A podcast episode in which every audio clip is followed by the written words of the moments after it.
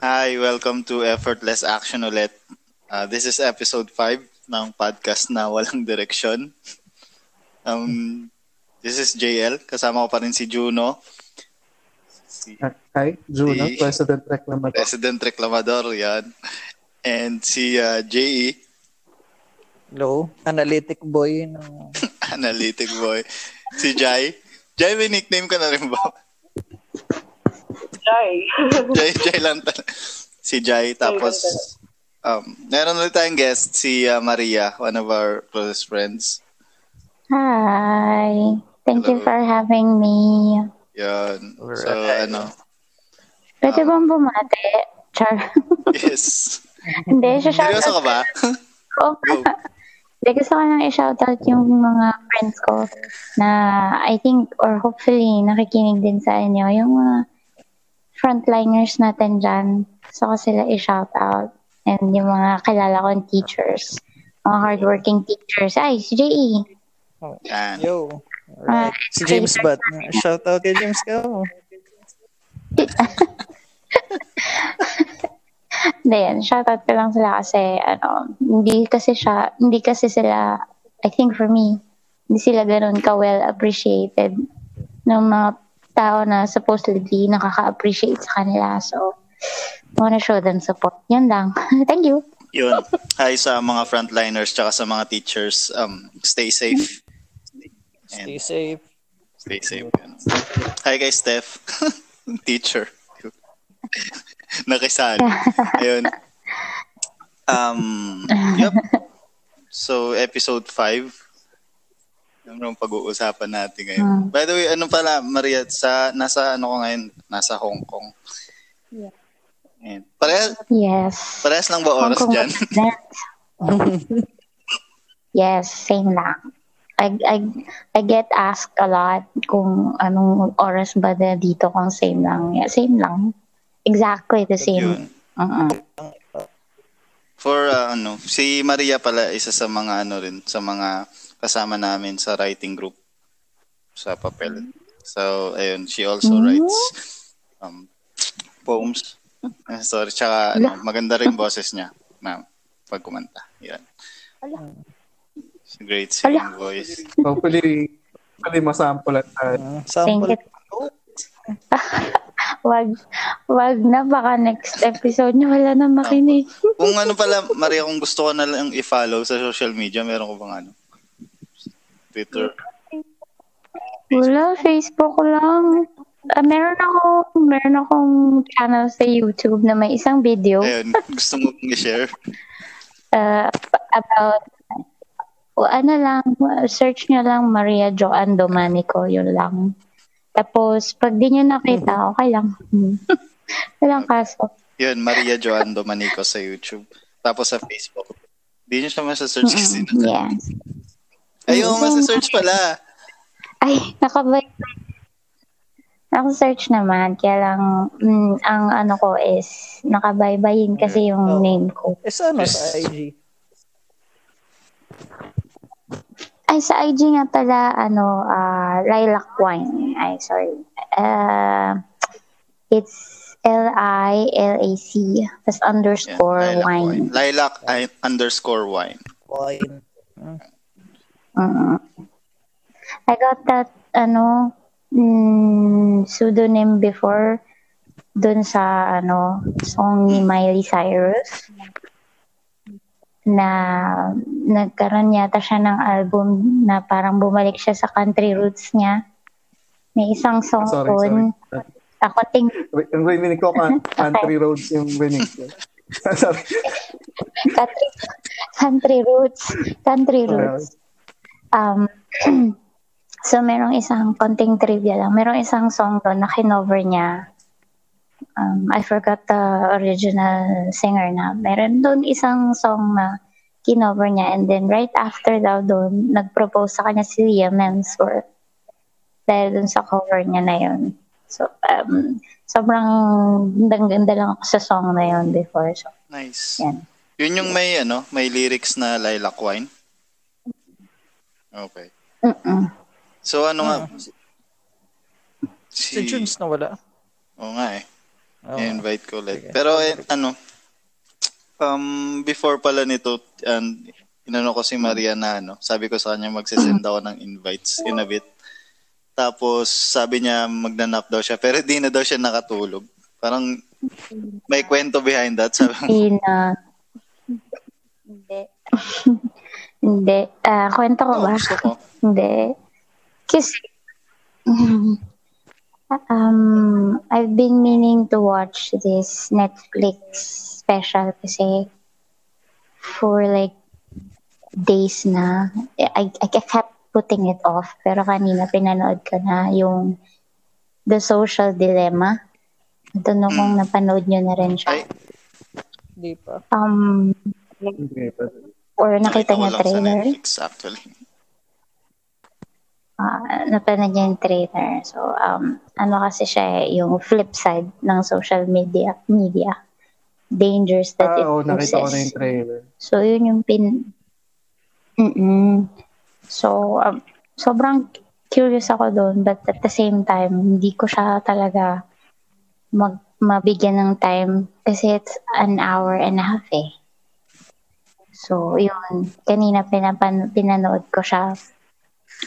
Tapos, um, medyo napa-question din ako ng kung meron na rin akong tech addic- addiction kasi tinakal doon yung about ah, tech addic- addiction tapos ah, ano pa ba yung tinakal doon yung kung paano minamanipulate ng social media yung mga psychology ng tao tapos mm, tapos pinapakita ah, ang mga in, ang mga in-interview nila doon is people who used to work with giant tech industries or social media platforms like Instagram, Facebook, um, ano pa ba, Twitter, Pinterest, Reddit. Yung mga former, former na nagtatrabaho doon, meron pa nga doon, former CEO or something. Tapos, mm, diniscuss nila or shinare nila doon sa Netflix special what made them quit. And pag pinanood mo siya, para kang um ah, kung hindi ko hindi ko maano eh, maano yung thoughts ko masyado. hindi ko ma-elaborate. Kasi hindi ko siya natapos so halfway lang ako. halfway pa lang ako. But yun, I think you should watch it um it for yourself to find out. The social dilemma. Dilemma. Mm-mm. Pero tinapos mo yung cat killer, di ba? Tapos, Oo. ay hala, oo. Yung ano yun? Yung don't fuck with Mas cats. mahaba yun eh. Oh, mahilig kasi, mahilig kasi ako talaga manood ng true crime documentaries. Kung hindi true crime documentaries, ano naman, um, uh, movies, or yun, mga series, Ano, one and a half hour. Okay lang naman. Na-check namin. An hour and a half lang. Mm-mm. Mm-mm. I think you should check it out kasi it explains there kung paano um, um, kung paano ginagawang product ng mga social media platforms yung Mhm. attention natin. Not just not just at our attention per se. Kasi we are the we are sabi kasi doon we are the product itself. If if if an app is for free, that means you are the product. Ganon.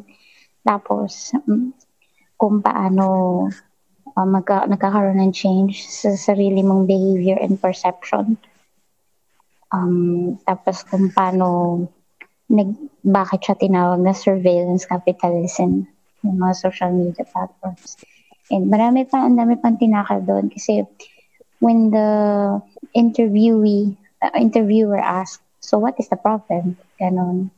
Kasi kung tinanong sila bakit nagsasalita sila dun sa special, tinanong sila, um, so galing ka dun sa kala, ganong kalaking social media platform, sa ganong kalaking industry, business industry, what is the problem? Tapos, yun, sinight doon kung ga- ano yung mga ah, danger that it poses sa isang user. Diba parang, ah, ay, hindi ko pa siya kasi, ano eh, hindi ko pa siya tapos, halfway pa lang. So, I can't really give you a conclusion kung saan papunta yung buong net Yeah, uh, pero- special na yun. But, Maganda yung ano, Mm. yung implication kasi the fact na may mga taong gano'n na nagsasalita means that there is a problem. Yun nga, hindi, hindi lang natin napanood pa ng buo. No? Pero makikita mo naman siya sa ano eh, di ba? Mm. Like sa mga tailored ads, gano'n. Yun yung mm, ayun, isa pa yun. targeted Uh, um, advertisement. na-explain din doon po oo, yung targeted advertisement kung paano at ano yung proseso na um, nangyari at kung paano nila nasisingit sa isang video na kiniklik mo kasi usually sa algorithm ipapakita yung mga recommended videos Mm. para sa'yo, di ba? Yung mga galing yun sa TikTok kung saan ka huling nagpunta, kung ano yung mga pinanood mong videos. Tapos doon nila, kung, kung mahuhulaan nila kung anong video ang next mong ikiklik, tapos doon nila isisingit yung advertisement. That's how they monetize now. Tapos, meron pang implication doon na sinabi na um, Facebook, uh, oh tama, Facebook even knows when you are lonely and kung, kung kailan ka daw malungkot at kung kailan daw nila nalalaman na tumitingin ka sa picture ng ex mo. what? Oh, that, that surprising. Sobra akong na, oo, oo, oo. Mm-mm. Sabi ng isa, sabi niya, yeah, seriously, sabi ng isang in-interview nila na, oo, when you are lonely, they detect when. Yun na, kung anong video na i-click mong next based on your emotion. Kasi behind that daw, gumawa sila ng AI models. Nako, in-spoil ko na lahat. Kinuwento ko na lahat. Hindi kasi na lang kasi ako talaga. Mm, interested, interested talaga ako. I don't know if they're like, parang in-exaggerate nila yung docu- documentary, but I think there's some truth to it. If I'm, ano, kung, kung ako tatanungin, ha? Kasi, sa sarili ko, ako din, sa sarili ko, minado ko, I can't put my phone down, di ba? I'm supposed to take a nap kasi masakit ulo ko, but I couldn't put my phone down for some reason. Kasi it, it's part of my day-to-day na eh. Di ba? I wouldn't be surprised. Kasi, kasi yun nga, yung minention mo na kung tinitignan mo yung pictures, ganun. Kung nakikita rin naman nila kung nagbabackread ka ng messages eh. Tsaka kung nag Yes. ano, nag-i-stalk ka, quote unquote.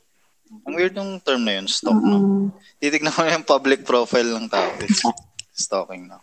Pero anyway, ano, any interesting, ano, Oo. in, any interesting stories na that happened to you this week, Jo? Ah, interesting. Ah, hindi. Ano na lang, i-compare ko na lang siya sa last week ko. I think this mm, this week is more productive than last Mm, week, how so? I think. Kasi mm, I was able to um, continue with my pending projects, tapos practice bye-byein. And also, I went back to reading stuff that wasn't able to read kasi walang time. Tapos, ay ano na ako, ano, JL, nasa halfway na ako ng Nice. music theory course na Anong ang school yun ulit? Ah, yung ano, Berkeley, di ba? sa Ber- Berkeley online music class. Mm, Tapos, um, yun ako na ako sa ano na ako, major and minor triads. Tuloy-tuloy So, lang. Yun. And, Dami kong mm dami Diyan, kong nag, hobbies. diyan nag-aral dyan si John Mayer eh. Tsaka si, ano, Oo nga. Oo nga, nabanggit din dun sa video, introduction tsaka si video. Adam Neely. Ah, favorite YouTube uh, Mm. personality. Bass. About sa bass naman siya. Manager. Yung, ano, Mm.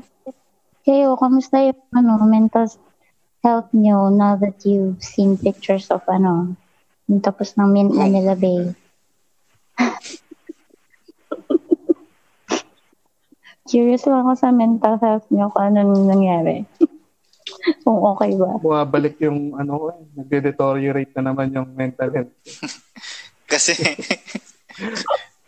Kasi Nag- nagde-deteriorate na rin yung utak niya. Nag-deteriorate na rin kasi yung buhangin eh. Oo. Mm.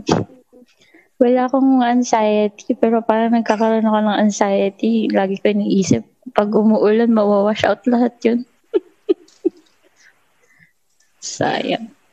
Yung ano mo pala, baybayin mo, ano, tawag dito.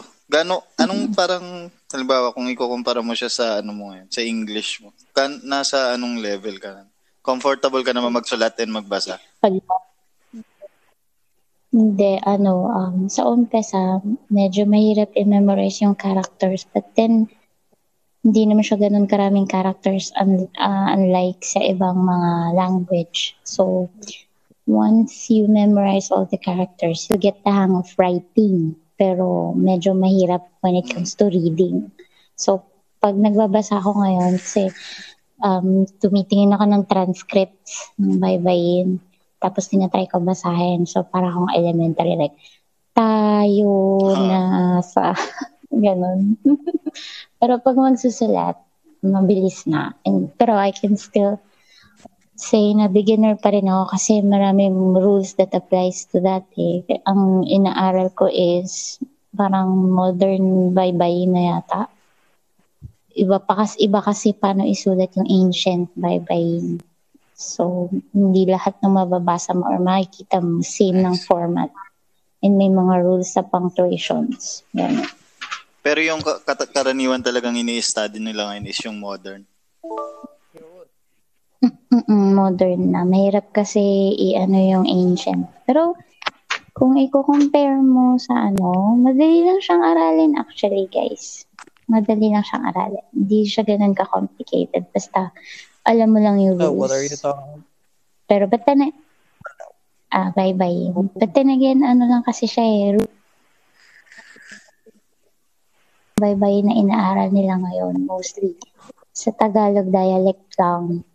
Sa iba kasi sa iba't ibang regions, may iba't ibang, ano, klase ng tawag nila doon. Bye-bye, hindi nga bye-bye yung tawag sa iba. Like sa Region 4 or sa Bicol, ibang, iba tawag sa kanya ancient writing iba. Tapos sa Ilocos iba rin siya. So baybayin is mostly rooted sa Tagalog lang daw. Ayun. Junes, Ayun. musta yung ano, linggo mo? Ah, okay naman. Andyan. late ako kanina kasi tinor ko si misis ko doon sa ano, sa Minecraft world ko. Ba't ka natatawa? Ang awkward kasi, Natatawanan kasi ako. Tuloy. Okay. ang, ang ano kasi, oh, ano kasi sa akin eh, para kasi sa akin, may perception ako sa Minecraft na it's something na a game for kids. Until nilaro ko siya this year then. This, this year ko lang din ako na. Pag nakikita ko siya sa sa kapatid ko dati, na meron akong kapatid na ah, 14 years ang gap namin. Hmm. Siya yung naglalaro ng way back. Nung lumipat kami dito, well, kasabay na rin yata ng dito sa Mandaluyong. Uh, kailangan ko ng hobby.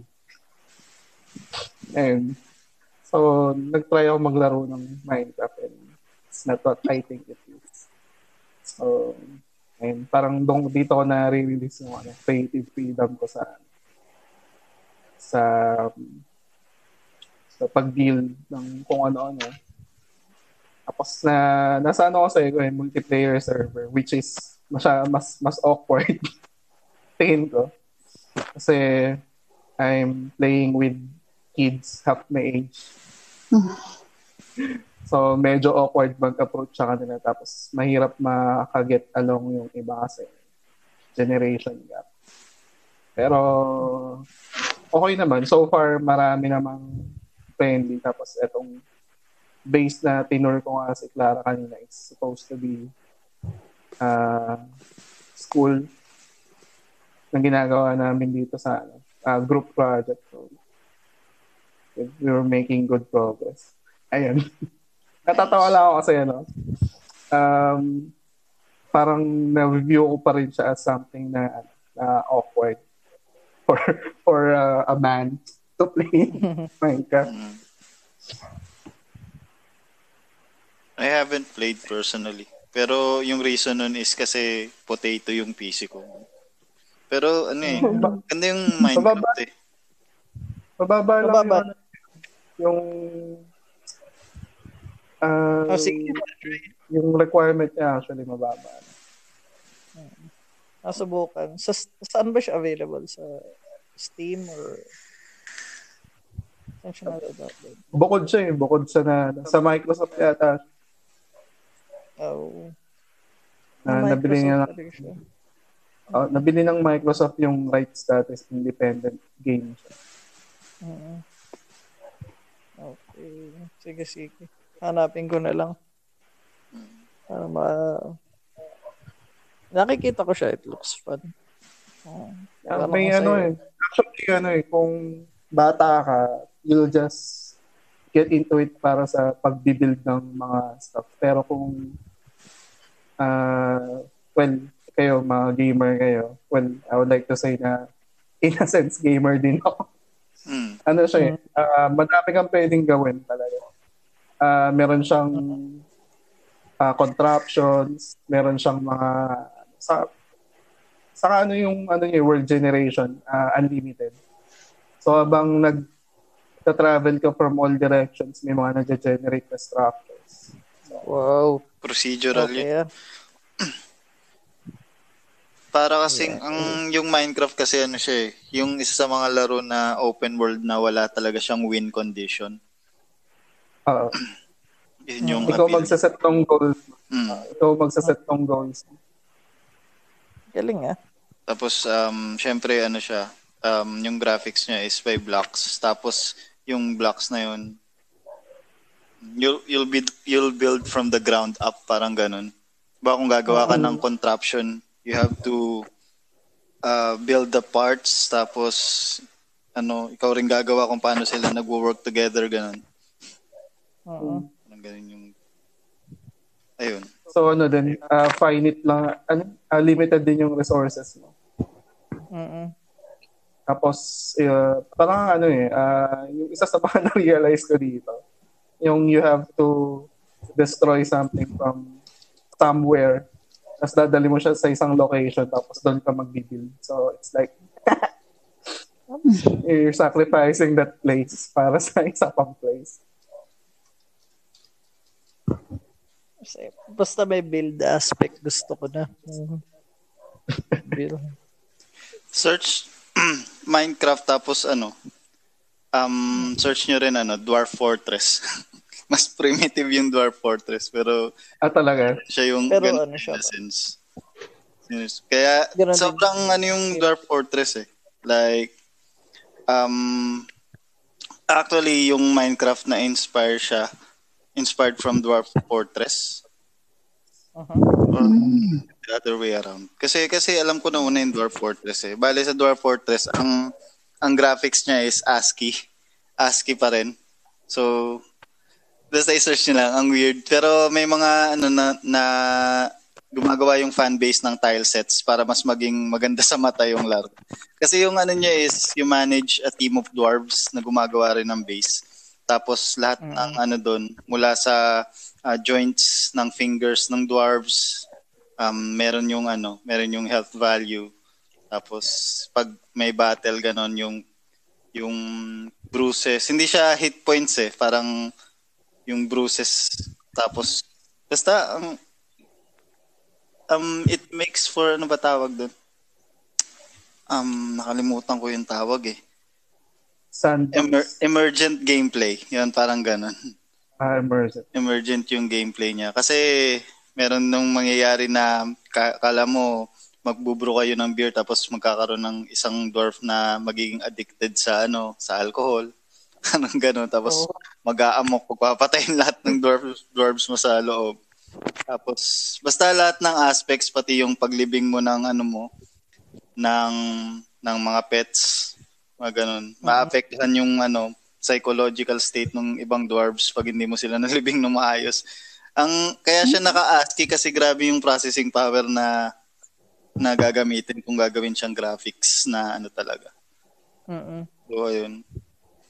Mas ano siya, primitive siya graphics wise pero ang complex ng laro. ang ayun lang.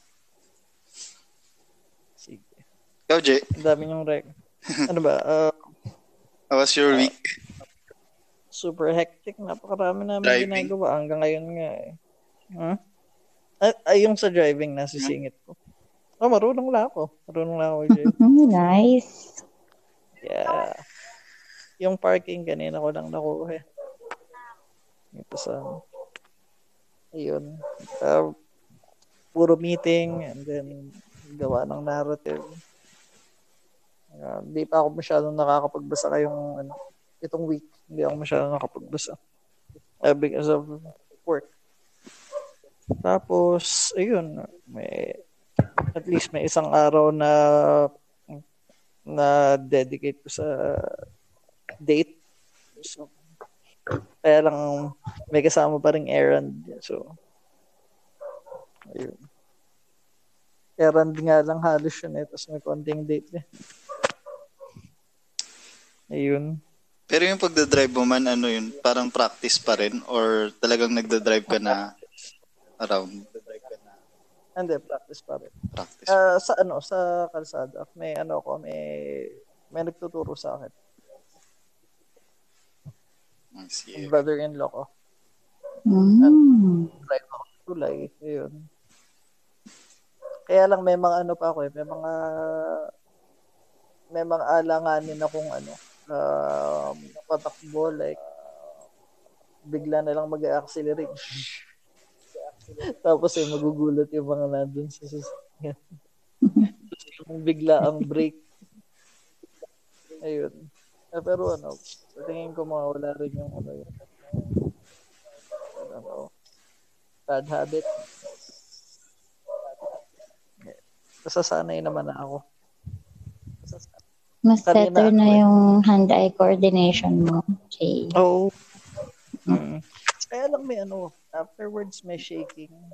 May may Mm. shaking sensation. I ginugol ko pa kanina. Eh, parang normal ba? Yung parang naligo ka sa dagat. Tapos Go afterwards, to sleep. nararamdaman mo yung waves.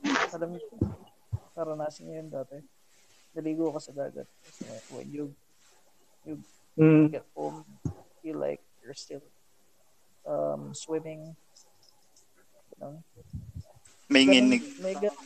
Oh, may Mm, parang- May ganun pakiramdam. parang normal lang naman siya. Vibration. without the wrinkling of your skin. Hmm. Ayun. Masaya. Masaya mag-drive. Anong pinakamahirap na part ng learning pagda-drive, you think? Parking or Parking talaga. park parking talaga? Yung park. Yung sa parking ang ano eh, ang tricky. eh. La- uh, reverse reverse parking ang uh, tricky. Ayun. Ayun, no? As, Parang dun sa mga napapanood ko, parang lagi nilang challenge yung parallel parking. Hindi rin kasi ako marunong mag-drive. So, Alaala pa ako dun sa parallel parking. Hindi ko alam kung...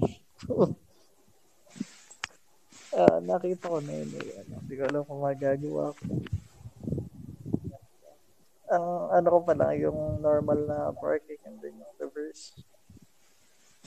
Parallel parking. How does that work? Hindi ko pa. Basta ano, uh, this week mag ano ako sa driving school, mag-enroll ako. Uh, 15 years ang kailangan. So after that, ayun na.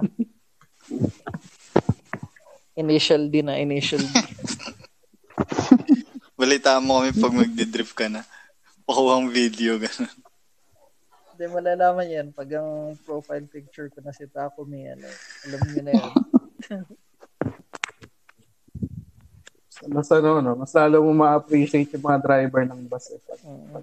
Mm, mga bus tsaka truck, no? Oo, Wala rin si Juno. may babalik ko na. Si na Kevin. Ah, si Jai will ano, rejoin in 10 minutes daw. Ah. Yeah. Yun. Anyway, ako. Ano ba nangyari? So- Wala. Mm, ikaw. Nanood lang ako ng ano, videos. Kanina pinapanood ko yung ano, wala, random lang. Buhay ni ano, Alexander the Great. And what made him great. Hmm. Ano, interesting yung story. Pero ano naman pala siya, like, yung pagiging great niya is, well, kasi, Self-proclaimed? Self, self-proclaimed. hindi hindi siya self-proclaimed. Parang ano, pinroclaim ng mga tao after him, after his death. Parang mas mas ganun yung mas accurate. Yun. Mhm. Pero ano, mahusay talaga siyang general eh. On accounts of wars, he's been to, di ba? Ano? Mada- on account of on account of wars that he's been to and ano, Mm. won ba? Oo, kaya siya tinawag na the great.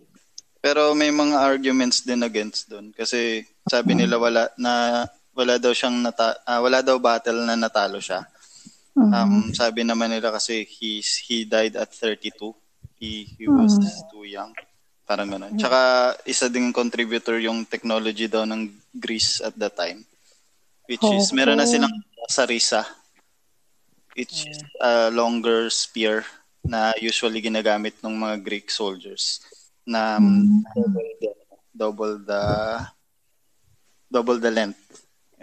Pero ano kasi hindi ko pa natapos yung documentary. Pero maganda yung nangyari. I mean, di, di maganda para dun sa mga natalo. Ang tawag nga sa kanya ng Persians is ano, eh, Alexander the Accursed. sa Western siya si Alexander the Great. Mm. Kaya, naalala yung 300, di ba? Yung. Oo. may truth pala doon kasi. May truth pala talaga doon. Kasi gusto nga i-invade ng Persia yung Greece eh. Tapos nag-join forces yung Athens tsaka yung Sparta para depensahan. Pero ano, natalo pa rin yung ano 300 soldiers na yun. Pero hindi nila natalo yung naval force ng ano Athens. So nadepensahan nila yung position nila, pero later on nagkaroon din sila ng ano squabbling um, themselves. Tapos di nila napansin na yung Macedonia sa north, yung ano yun nga yung kila ano yung bayan nila Alexander. Mm. Nagra-rise na in power. Tapos um, inassassinate yung tatay ni Alexander. Tapos siya yung pumalit. Sinecure niya yung place niya sa throne. Tapos gamit yung ano, sarisa nila, yung spears. Um, inattack niya yung Athens tsaka yung ano, Sparta uh, with the purpose of uniting them. Parang ganun against Persia.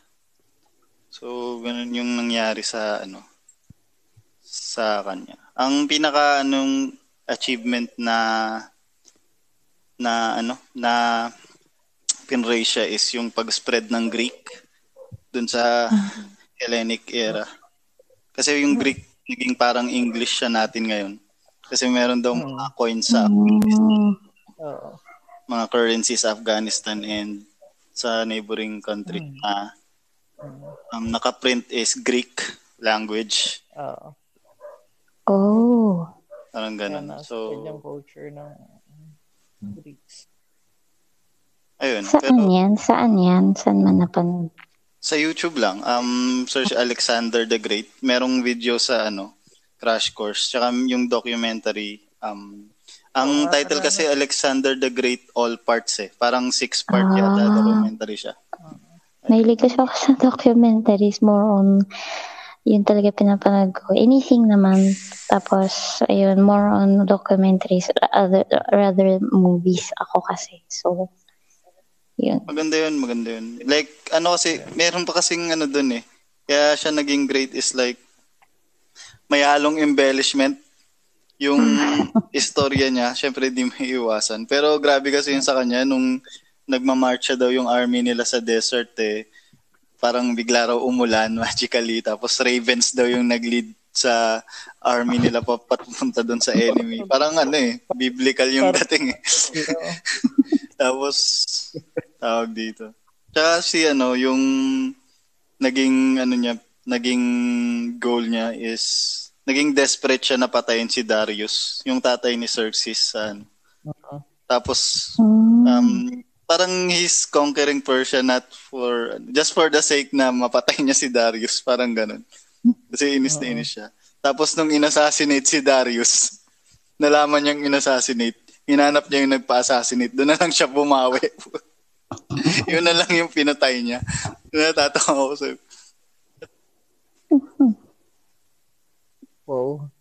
Yun, parang yun yung pag-present ni ano ni John Green sa Crash Course is yung perspective is Alexander the Great was made great dahil dun sa mga taong umidolo sa kanya like sila Julius Caesar, sila Napoleon, ganun. Mm. which is Mm. ganun. Hindi naman din ganun ka-great yung gina- pinaggagawa nila Julius Caesar, nila Pompey. I mean great in the sense ng ano, like sa pag-conquer or sa conquest. Pero yung mga actions nila Um, 'di ba si Julius ngayon sumunog ng Library of Alexandria which is named din after Alexander. Oo. Pinatay. Oh, eh, yung mga, mga ganung ano. Tsaka si ang like dumagdag pa yung fact na yung mentor ni Alexander is si Aristotle mismo. Mm. Oo. Or ganun. Yun, interesting yung article. Pumasok lang siya bigla sa isip ko. Ayun. Hindi, ha? Hindi. Go. Tawag dito. Kung eto yung ano eh, sabi ni Carl Sagan eh, nabanggit niya sila Alexandria sa si Aristotle. Kung na ano, kung nanalo sa politics dati si ano si eh, Democritus instead of uh, Plato, Pythagoras and uh, the other philosophers, yung mathematician, yung mahilig sa ano sa um abstract uh, abstract objects Mm. um, pure ideas.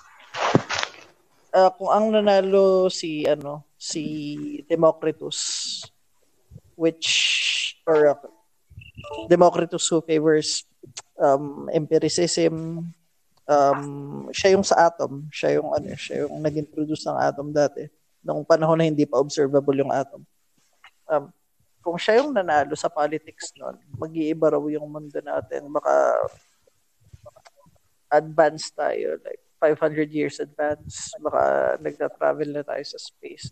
So on, naghahanap tayo ng ibang planets. Kasi ang focus ni Democritus, observable uh, objects, hindi mathematics, hindi, hindi geometry, um, empirical. Mm. Uh, yun ang ano, yun ang argument ni Carl Sagan. So mas inline siya dun sa ano sa modern um, approach ng ano to science. Parang ganun. mm Oo. Tapos kung halimbawa na na influensyahan pa yung ano, yung katulad nila um Alexander and um, the other leaders, kung ang influence nila napunta dun sa ano yung yun nga scientific inquiry kamukha ng kay Democritus. Baka naging iba rin yung mindset nila, baka hindi for conquest ang ano nila, ang hanapin nila ang ang maging pursuit nila knowledge. Sayang yun. Sayang yung ano ni Democritus eh. Tapos lasenggo si Democritus. Parang Bukowski lang eh. Oo. Sayang nga yun. Kaya lang napaborin sila Plato sa kasi Aristotle eh. Ano pa sila, um, they support slavery. Si Democritus hindi. So parang ano talaga at the time parang modern na talaga yung mga paniniwala niya tsaka yung paraan ng pag-iisip niya. Oo. Mm-mm. Ano siya, uh, scientist siya eh, during the time that science is uh, not yet coined. The word itself is not yet coined. Galing. Democritus of Abdera. Marami pa, maraming ano eh, maraming underrated na ano na thinkers. Bukod kala Aristotle sila Aristophanes ano sa ano rin yun, sa science din yun. Siya yung ano eh siya yung nag prove dati na ano the world is curved. Ang ginawa niyang basihan ano um shadow ng ano shadow ng isang uh, tawag dito, parang statue that looks like a needle. Malaking statue. Tapos, meron din sa kabilang lugar. Halimbawa, sa point A, merong ganong needle-like statue. Tapos, at uh, 8 a.m., ganito kataas yung, ganito yung height ng ano, eh, ano, kinumpute niya, ganito kataas yung height ng ano, ng shadow ng needle na yun. Sa kabila, iba yung ano, eh, pag uh, ganong oras, hindi naman siya kasing height nung sa kabila.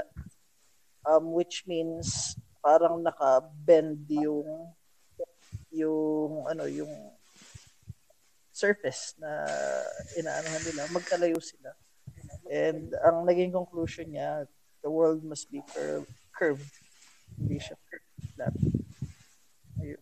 is this ano before is before time nung ano sundials wait wait wait Venus siguro no Oo. Or ano, tsaka para siyang naging precursor sa ano, trigonometry. So, mathematician si Aristophanes. Hindi ko alam kung precursor nga ako.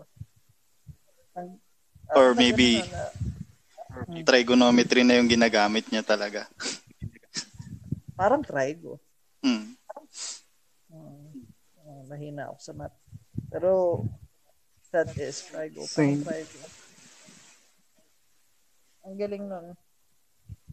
Ang pinakamagandang analogy doon, kumuha ka ng dalawang ano, kumuha ka ng let's say illustration board, tapos magtuso ka ng dalawang lapis with the equal height sa point A, magkalayo, left and right. And then, pag tinapatan mo siya ng flashlight, pantay yung shadow niya kasi flat yung surface. Mm. Pero i-bend mo yung ano, i-bend mo yung um, illustration board. Say, uh, i-arc mo siya. Uh, see, then tapatan mo uli ng flashlight. Yung ano yung shadow na gag na mapoproduce ng dalawang pencils they would be of different height because of the curvature. Ayun. Yun yung pinakamaganda ano paraan para i-explain yung ginawa niya. Like thousands of years ago na yun parang may proof na oh, sila oh, na ano na curved yung earth na Oo, extrapolation ang ginagamit nila. Ang galing yun. And still people today believe Oo. in them. Di ba? Gano Unbelievable. Unbelievable. Eh. Ang tagal na nila tapos ayun, nakuha nila yung ganong pangunan. Kaya nga ano eh, parang ewan ko kung nagre-regress tayo or something nagkaroon pa noon time sa ano sa ano nila ano uh, kay Spinoza sa part yun ng Europe for that ang ano ang daming free thinkers nun. Nandun yung mga tao to not just to exchange um, products but to exchange uh, ideas um, theories ang ano ang ganda ng ano ng inquiry doon tapos walang na-persecute for beliefs uh, other stands or political views. Ano ang parang hmm. say parang utopia sa ano dun sa small part na yun. Sino yung ano sino isang scientist? Yung naka-invent ng microscope I forgot his name Ayun. Kasama siya ron. Good times. Ayos. Tapos ngayon, uh, tapos ngayon eh, yeah. At home lang ngayon ng argument. Ay, teka na, wala si Joe. At home, okay na. Sabi ni Joe, something came up uh, daw. Uh, pero magjo-join daw siya ulit. Uh-huh. Ad hom. Ewan ko kung ano nangyayari. Ad hom lang ang argument nowadays. Pag di ka manalo, atak mo. Baka ganun, atak mo ganun yung uso noon. Like panahon nila Alexander the Great. Iba. ibang ibang ibang attack naman. Ibang. Yung kay Alexander the Great. Oh, nawala na sila. ibang Oo, hintayin natin. natin. Anyway, this is ito ito yung ano, ito naman yung ito naman yung attack sa atin. Ayan na. Like yung attack na na-experience natin last week. E- ewan ko ba? Ah, Tingin ko sa, ano, sa, ngayon- tingin ko sa network. eh. May ano, ang, may anong PLDT eh, may ah, ongoing na ba? may problema. Ongoing na ba yun? Five days daw sila mag uh, na maintenance. Oo. I think they'll be back in a bit. Yung Ateneo kasi nag, ano, Eh, nag ano na sila, nag cancel na ng online class for five days dahil sa mm, nag-advise yung mm, PLDT kayo, Jun? Oo, yung yun. Oo. Ilang available sa Sa amin, ano, oh. Sa amin, okay na uli yung Converge. Ah, so far. Ang, ka- kaya lang ngayon, data gamit ko. Hindi ko na ni-restart. ako din nag, Nagloko kanina eh, nung na-disconnect ako. nag-data din ako. Okay na may data ngayon. Ah, So, ayun. Ayun. Ano ba mga nangyari this week sa social media? Parang ano akong nabasa nga. Parang ano, Puro, puro white sand yung nakita ko eh. puro Oo, ano, yun lang. puro great statement after great statement. Puro distraction. Mm. Sandy Eh, situation. ewan ko eh, parang Sandy parang situation. nililit, nililito na yata na rin yung tao dun sa trial sa Ah. sa PhilHealth. PhilHealth, No, walang- 15 million. Walang walang walang ingay yung PhilHealth kasi Billion yata. eh. Billion. billion Diba? hindi 15 billion? Diba? Putik. so hindi na pag-uusapan. Kailangan ko pala i-edit yung sinulat ko. That's 15 billion. Grabe, 15 million is 1%. Tama ba? 1% ng 1% pa. true. Ah, true. 1% or 0.01%. Kasi 15 hindi, hindi kami million- magaling sa math. Hindi kami magaling sa math. Eh. Kami 15 i-judge. Ah, 15 million multiplied Oh, by diba? 1,000 is 15 billion. So, 1 1,000 lang siya. Zero. Oo. Yung tipong pag ano, ah, pag nawala hindi mo mapapansin. If uh, ah, kung analogy yan, ah, bigas. Tapos kumuha tayo ng ganong portion. You won't notice that yung 15 million dun sa ganong kalaki. Grabe. Tapos, Oh. Hmm? grabe. Tapos, walang ingay. Inipilit tabunan ng buhangin. Kaya nga eh. Naging analogy rin yung buhangin nila eh. Parang, Kaya, kaya siguro sunod din yung statement na binibitawan nila eh. Parang mas ridiculous, mas hindi mapapansin. Una, press con, tapos yung tungkol sa SALN ba yun? Tapos DNR. Wala, pa, paligsahan sila eh. Parang, parang may contest ng who will say the most stupid thing.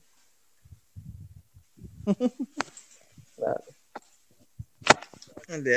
Parang at this point, it's it's tiring. Nakakapagod na. Di ba?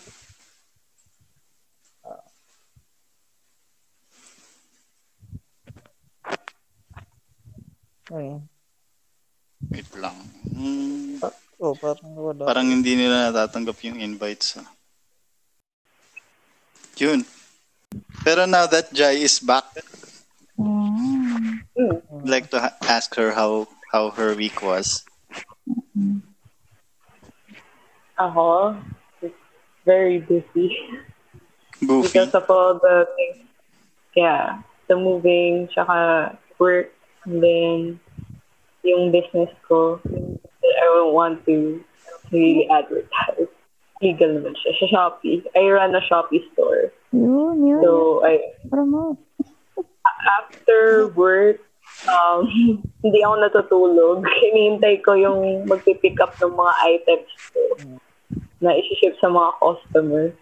So, ay, it's a busy week. Tapos, I've also started reading yung recommendation ni Eleven, yung Sputnik Sweetheart, which is actually nice. I'm halfway through. Thank you sa recommendation. Yan. Wait lang, gusto mo ba i-promote yung Shopee store mo? Oo. Curious din Yung ako. mga items doon? Ano eh. Ha? Habulin ako ng BIR joke. Um, kita ko sa BIR. Hindi. I'm selling reviewers and books. Um, Ano yun? Sorry. yun. I'm selling reviewers and books. Ang books. Okay. Yep.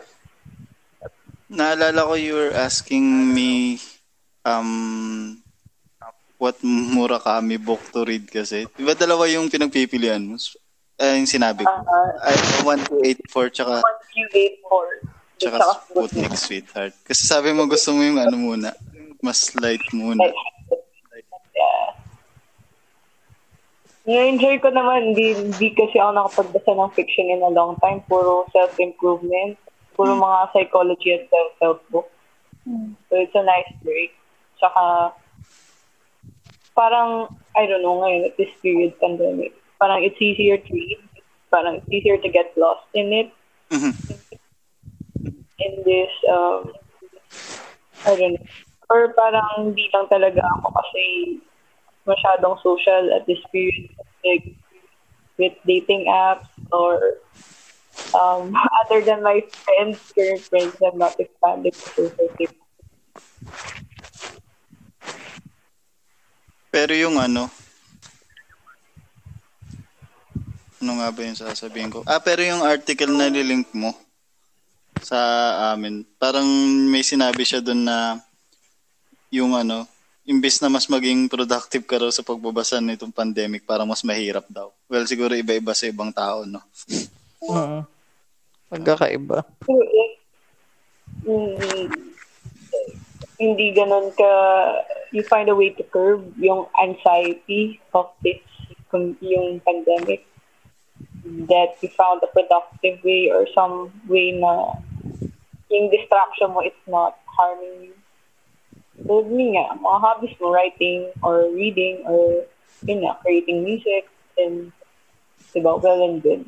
At least it's sharing art and making other people happy. Gusto ko yung article na ano pa actually, yung nilink mo.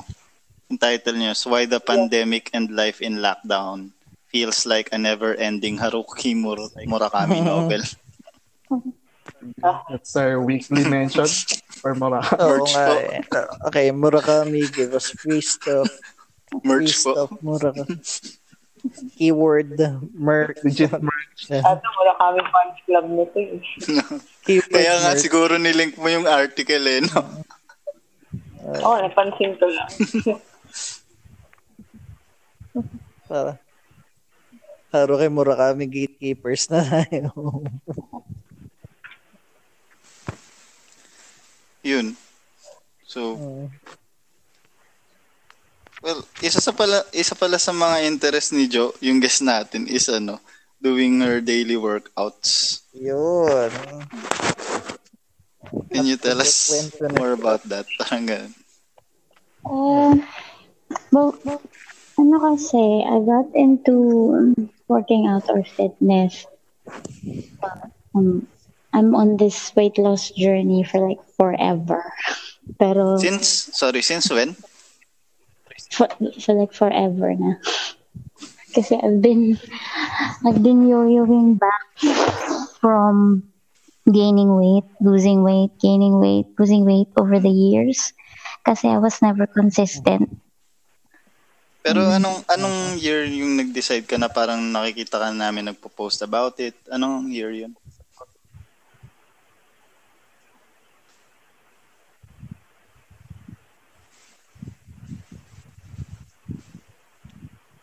Joe. Joe, are you still there? Ano year, Joe? Wala yata si Joe. Happy. Wala, nandiyan naman siya. Parang di natin siya naririnig. Oh, Oo nga. Ah,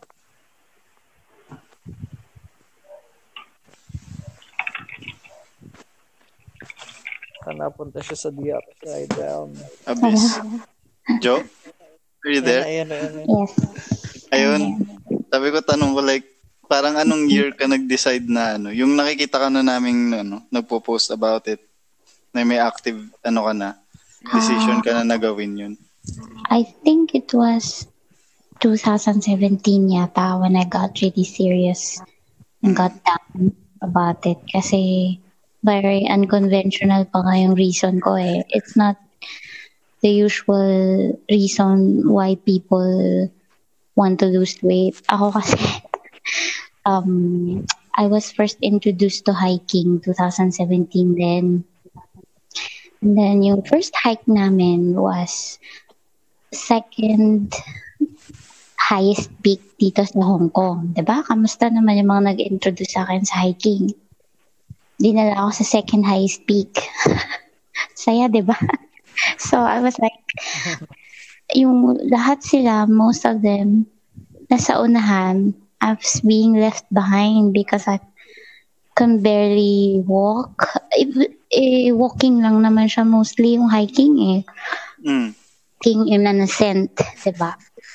So, imagine my embarrassment and my reala- realization na I was so out of shape na hin- sobra ang layo ko ang layo na nila ang layo na nila sa akin and sobra akong hinihinga so um that's when I decided na maybe I have to parang make way make some ways para mag malalighten, parang yung weight ko maging lighter, ma-feel lighter. So, yun lang naman talaga yung ano ko, ah, reason ko mm, sa pag So far, we can see the results. It's a good reason. Oo. Successful ka naman dun. Looking. um, it's a matter of I think consistency kasi I can't, I can't Mhm. really say naman na I've explored all areas or ng fitness kasi it's a very broad spectrum dahil iba-iba tayo ng body types. What works for me might not work for other people.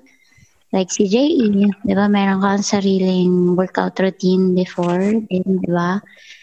Kasi, oo, kaya para sa akin, it's itong, itong nare-reap ko na benefits now. I think, I'd like to think it's the benefits kasi feeling ko it's the culmination of years of battling with my weight and being insecure about it.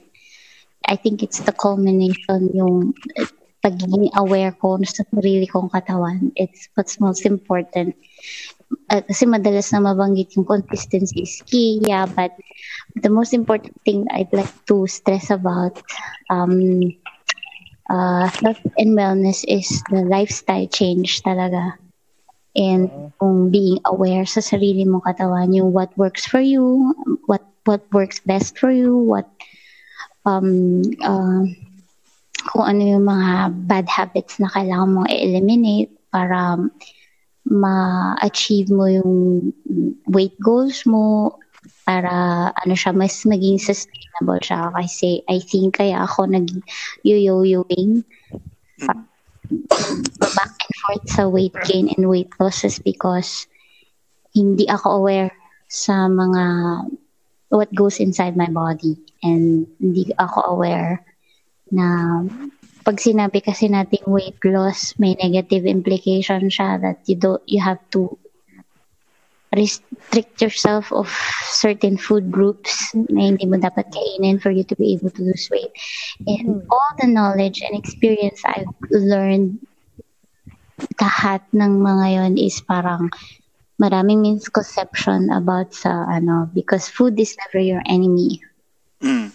It should be your ally into a sustainable weight loss. Yun yung para sa akin. So, um, it's, it, it's, um, kasi itong nakikita niya sa akin, it's just 20% of what I do. It's just 20% of it. Uh, 80% talaga yung nutrition. Yung talaga yung contributing factor na. Oh, syempre. Tsaka What's your- lifestyle change. Hmm. What's your typical diet in a day? Halimbawa, anong food items?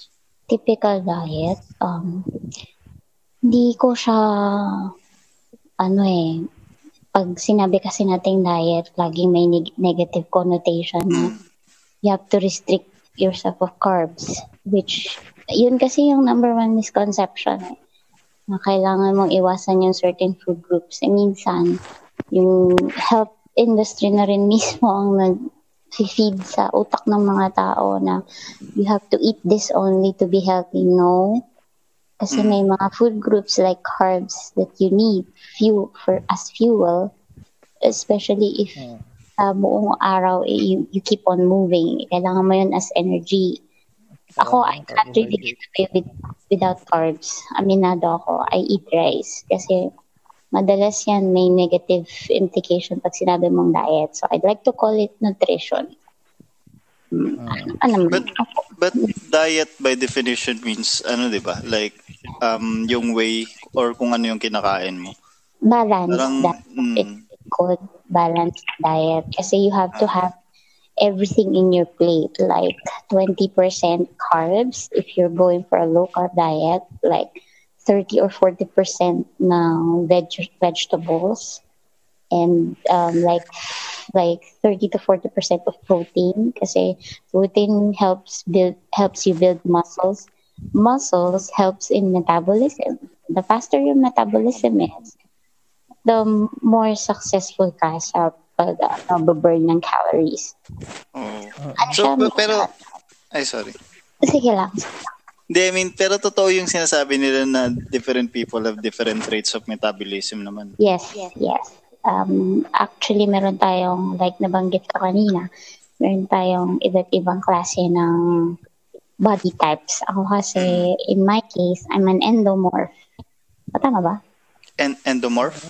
Yeah, Endomorph. endomorph. Um, merong mga ectomorph. Uh, teka lang ha, hindi ko sure.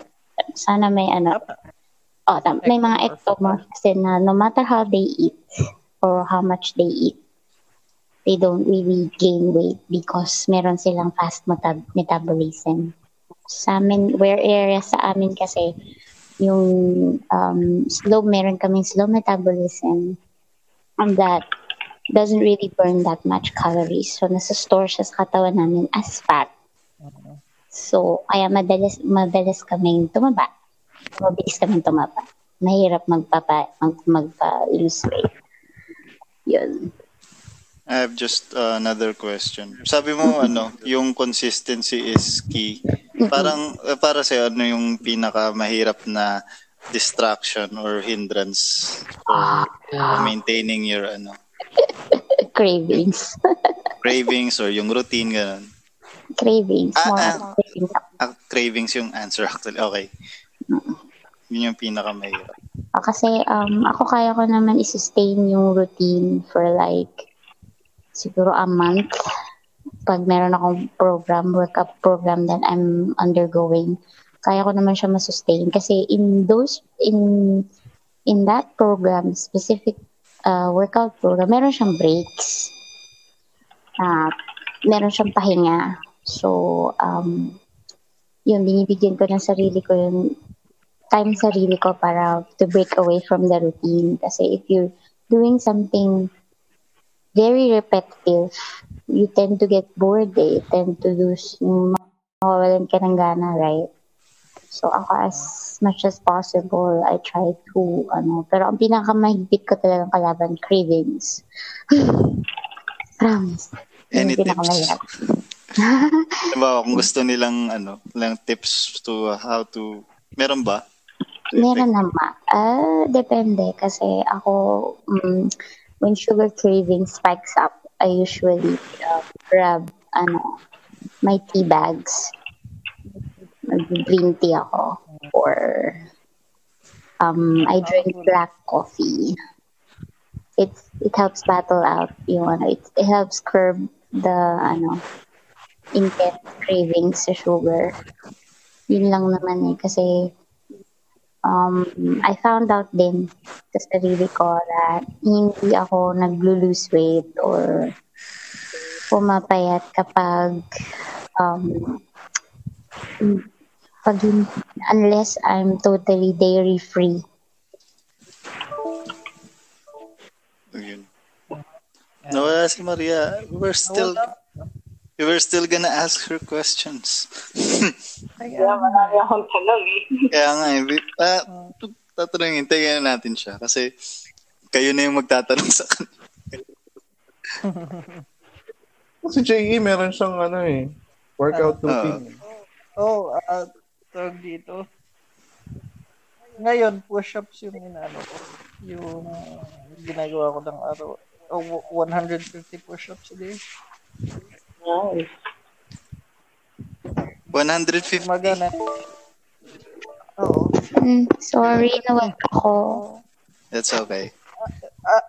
Akala mo lang ano, um, akala mo lang parang um, mahirap yun or something. Mag, magaan lang siguro ako kaya medyo madali sa akin.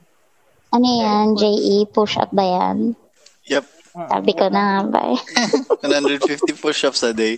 I can't imagine doing 10. May pahinga naman. Ayan, isa din yan sa ano eh. Isa din siya sa reason kung bakit gusto, nagseryoso ako sa pag-workout is because I want to be able to do at least one push-up.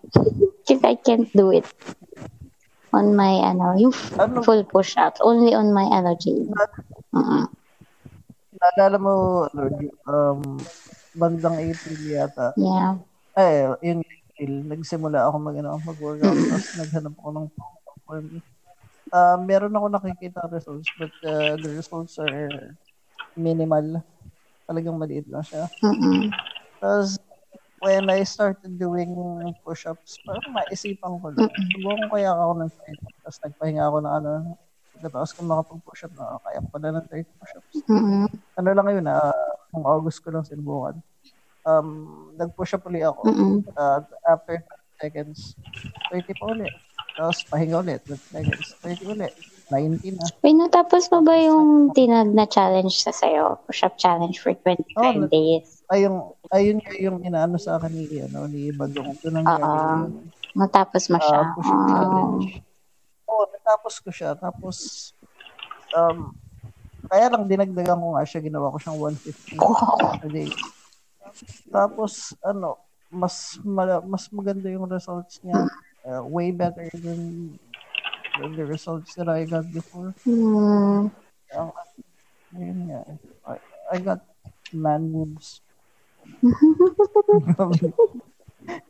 I think man boobs. 150 Kinig push-ups. Mm-mm. I think Jai has some questions for Joe. Ay, ah, sa akin? Ay, ano yun? Um, nag-ano ka ba, intermittent fasting or Yes. diet? Ah, nice. Ganun rin ako, intermittent fasting. Kasi intermittent fasting is not really categorized as a diet. It's an eating pattern.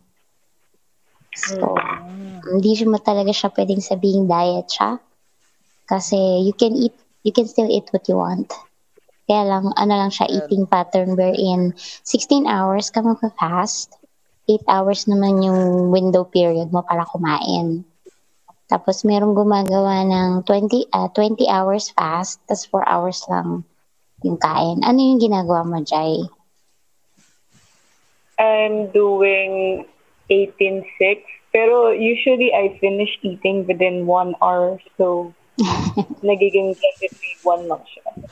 I ah. think what scares people with diet is that they think it's restriction nga, tama ka. But Mm-mm. diet is anything what you constantly eat, it's diet. So, Mm-mm. kung, lagi mo kinakain ay sweets at saka junk food, that's still diet. Mm-mm, Okay. yes. Oo.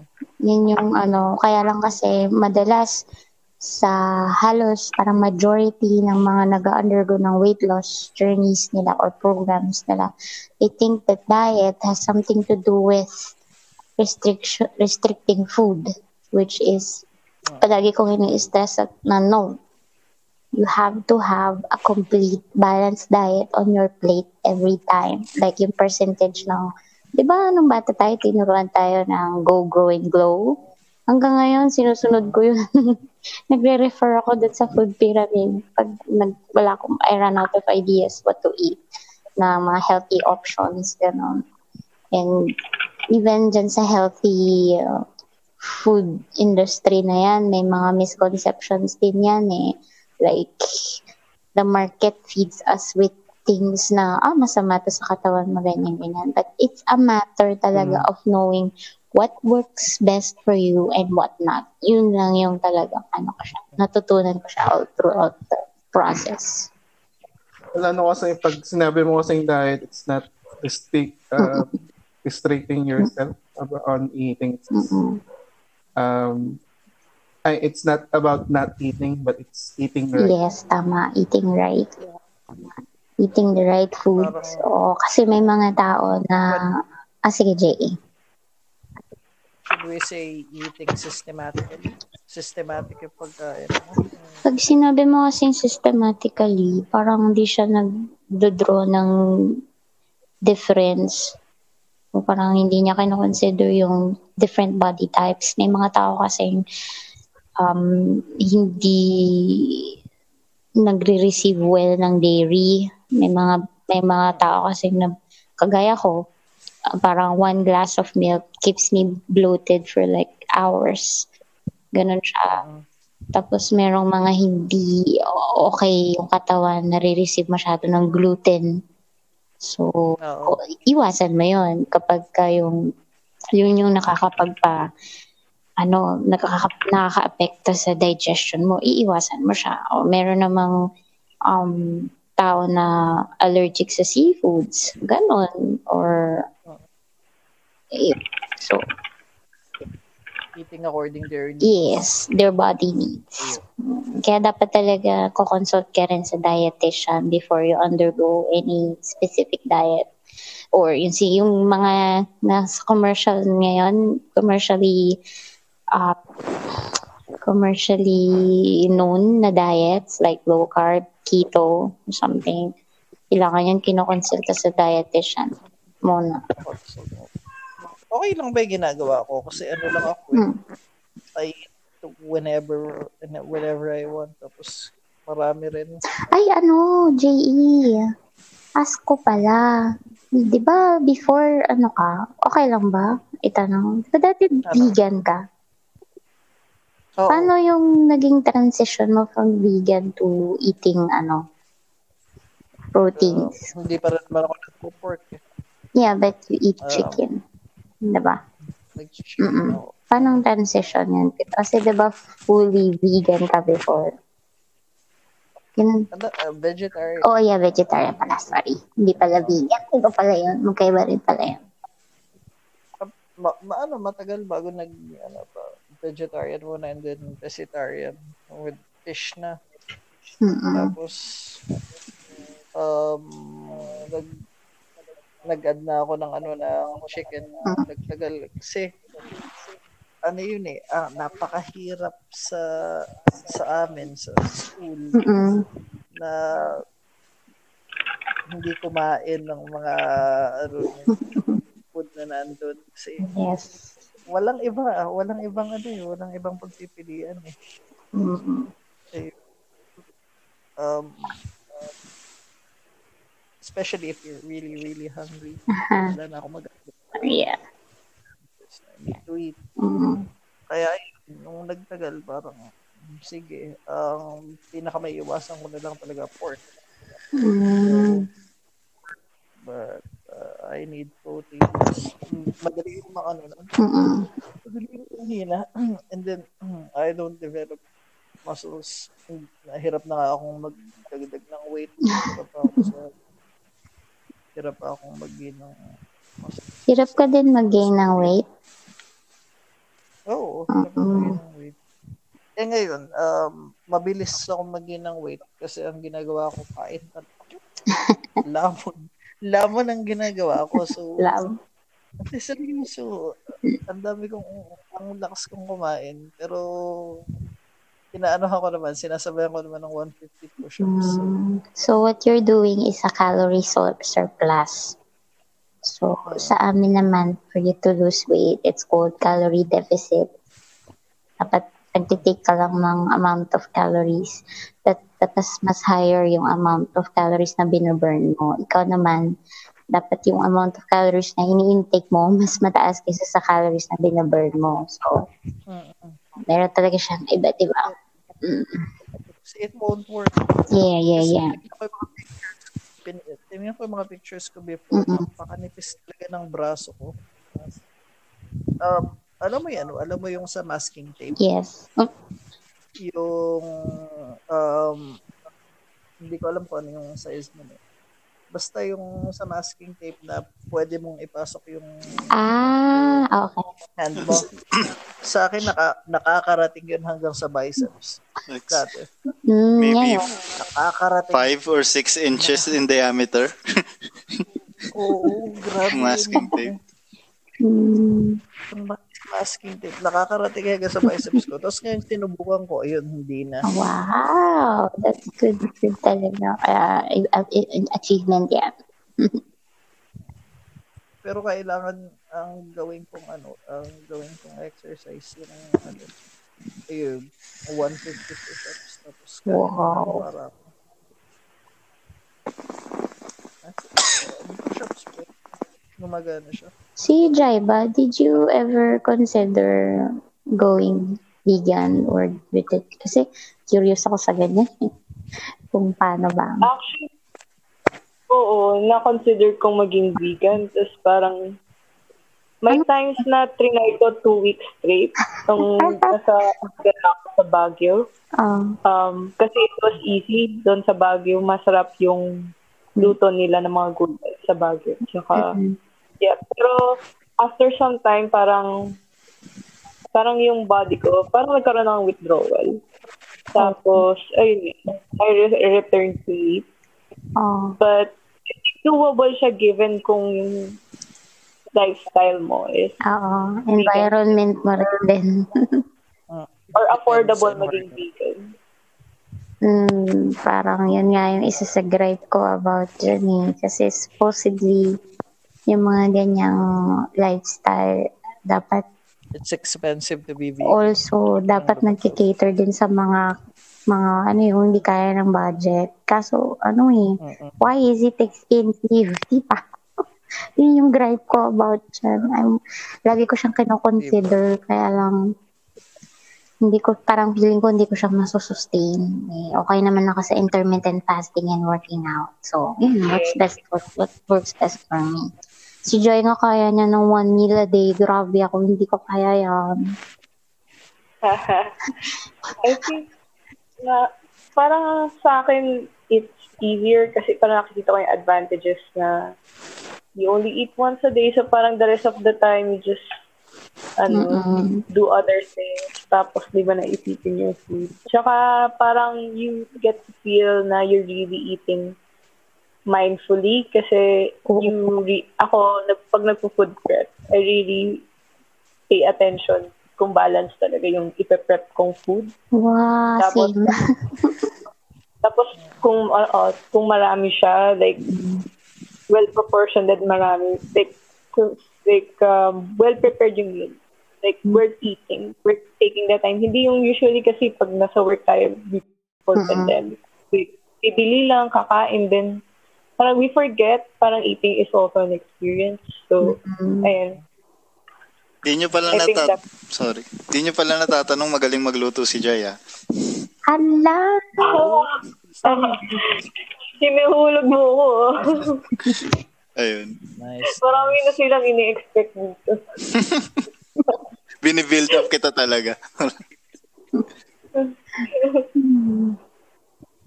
Nagugutom ako sa culture friend.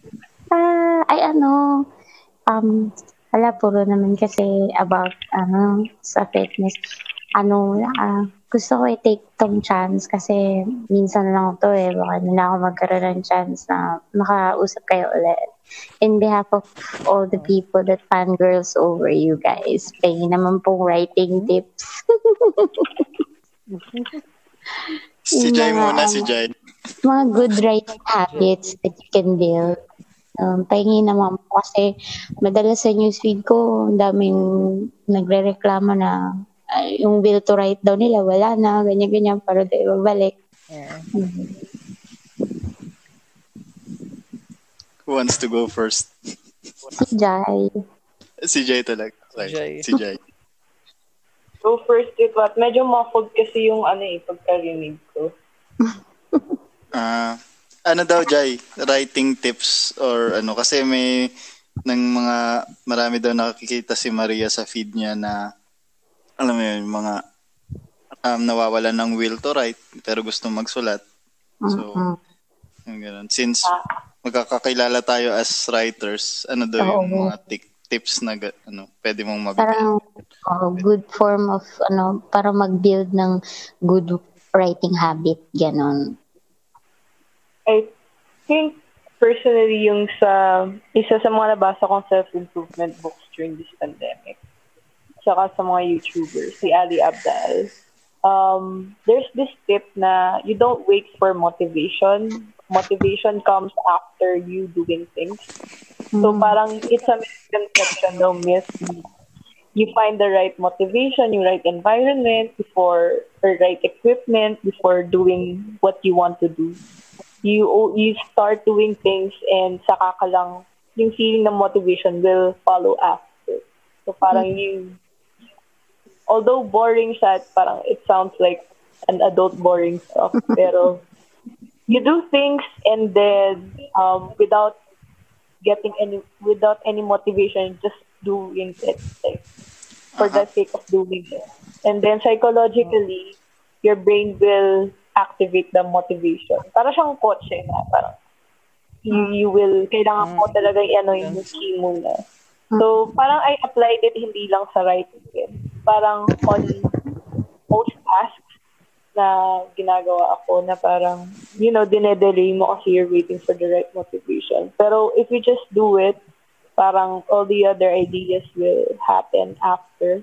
So parang that will keep you going and going. Hmm. I think yun lang yung mga bibigay kong tip for now. Hmm.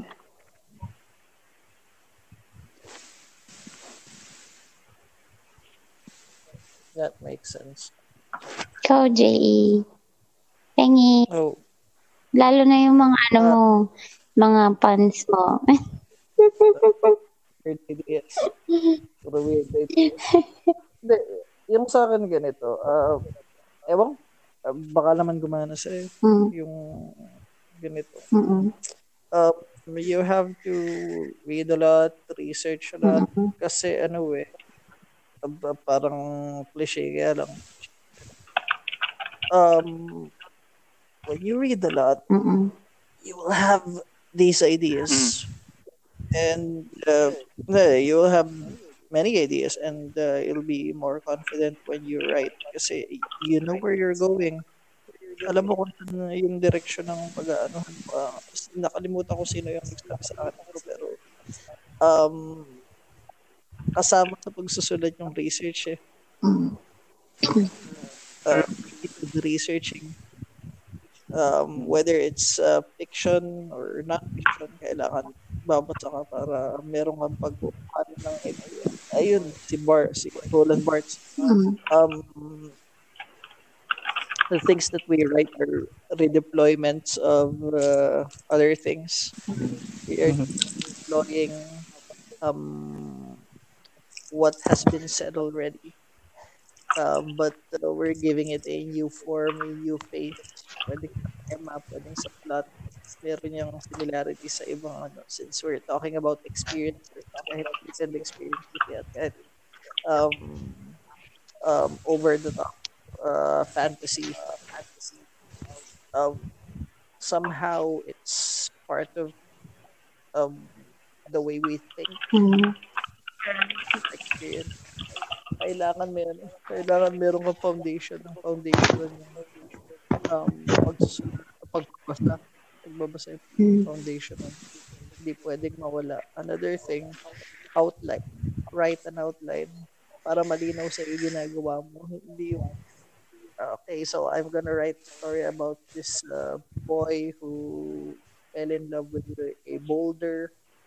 Um, uh, let's say may premise ka. Mm-mm. Magsulat ka ng outline para malinaw. Ano ba? Chapter 1. Ano na ginawa niya? Mhm. So, at least. So, 1, 2, 3, 5. Let's say, outlines ka gamitin mo yan. Tapos, paano ko gagawa ng matinong outline? Paano magiging malinaw sa akin? Start with verbs. Mm-mm. Yun natutuhan sa linguistics. Start with verbs. Ang ano ang sabi sa ano sa study ni MAK Holiday. Uh, verbs transfer ideas. Verbs transfer ideas. Kung wala yung verbs yung nagbibigay ng ideya sa atin yun yung bumubuhay sa sentences natin. So dun ka okay? So. A so A punches B. Uh, B kicks C and so on and so forth Hmm. ang magiging tanong ko bakit sinipa bakit uh, minura bakit uh, verbs transfer ideas that's the point so, maging malinaw tayo yung scene through the verbs paano yun write an outline and everything will follow Mm. Yun. Ayun. Nice. Ayun. Yeah. Take down notes ako. Yep.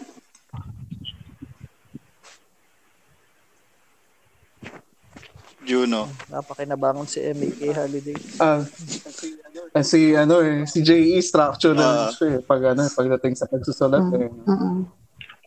Ako, ewan ko kung nasa right position ako to to give advices about writing kasi huli kong writing na matino ay two years ago na yan. Pero ano kasi, um, ako kasi I choose not to write. Pero, ang mabibigay ko sa yung advices dun sa mga sinasabi nilang may, may writer's block sila is to first understand that writing is a process na it, it goes through uh, con- conceptualization, editing, uh, maraming maraming editing. Lalo na yun. Lalo na dun sa part na yun. So, ang ang ang behavior kasi na nakikita ko lalo na sa mga batang writer na sinasabing Mm-mm. Meron silang uh, writer's block is because um, hindi naluluto sa edit yung ginagawa nila. Parang, oh, ito yung naisip ko. Ito yung uh, spark of the moment na gusto ko lumabas ng ano ko. So, ito na yun. Um, pag nagsulat ka ng say isang paragraph tapos ayun na yun, kailangan pa rin siyang dumaan into into editing. Kasi through editing, nag, mag-inject ka ng ideas, magbabawas ka ng ideas. Papolish mo yun, papolish mo yung, yung sinusulat mo. And then, ayun, uh, tingin ko it's it's the lack of understanding na you have to go through that tedious process of um, editing and uh, polishing yung Mm. uh, na nadidis paano ba sa nadidiscourage yung ano nila parang uh, magsusulat sila ng something tapos titing ma- makikita na ay pangit naman ang sinusulat ko Ah, darating din yung moment na makapagsulat ako ng maganda kaya I just need the right idea Mm. pero it, it's like a stone na kailangan mong ano eh ah, diamond na kailangan mong i- i- i-shape into something na na, na you would you would like or how you would like Mm-mm. Ayun. Saka agree din ako kay ano eh, kay kay JE. Ayun. Um, having a system or a process also helps sa writer's block. Um, doon naman sa sinabi ni Jai sa point ni Jai kanina. Um, ang pagkuha ng projects or uh, writing prompts also helps. Mm. Uh, challenge mo yung sarili mo. Parang see see what what how what what will happen if what if today magsulat ako about stone. Mm. Ganyan lang. Ano, you know, uh, try mo lang isulat sa papel what ideas will come up if yung subject mo ay ganito. And ang sinasabi kasi nila, another behavior pa na nakikita ko yung sinasabi nila na, ah, itong idea ko na to an, an unfinished novel, hindi ko na magagamit to or uh, nagja-jump yung si writer, iniisip niya itong project na to hindi na matatapos kasi may bago siyang project na naisip. If it's not like that kasi, yung mga ideas mo na yan, magagamit at magagamit mo siya. It will contribute dun sa mga susunod mo mga projects.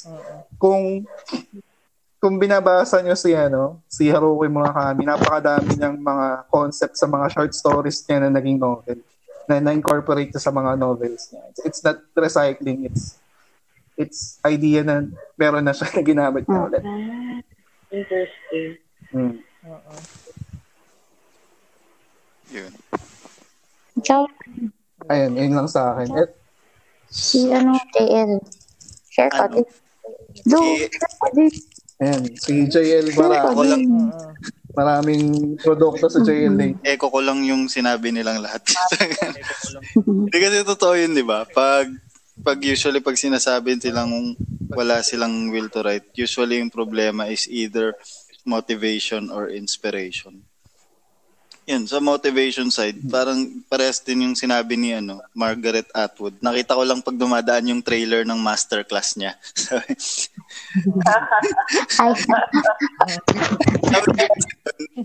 pinapanood din yun. libreng ano na yun ha, libreng lesson na yun, yung trailer. Ayun na. Sabi Yun lang yung ad sa YouTube na pinapanood ko ng buo. Uh, sabi niya, you become a writer by writing. You don't become a writer by ano, pondering on ideas and worrying kung ano yung mangyayari sa write-ups mo, ganun ano yung mangyayari sa write-ups mo. Ang yun yung number one na ano. Parang, yun nga, sinabi ko na rin yung sinabi nila, wag nang maghintay ng motivation. Like, you motivate yourself. Tapos, um, yun, regarding naman sa inspiration, um, katulad din nung sinabi ni Jay, if you want inspiration, get out of Facebook. Get out of get out of Facebook, get out of social media.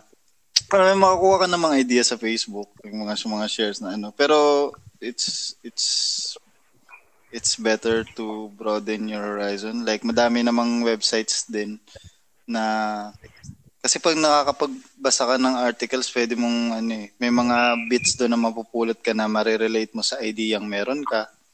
So pwede mo siyang magamit Sure. sa ano, sa pagsusulat mo to expand. Pero ayun.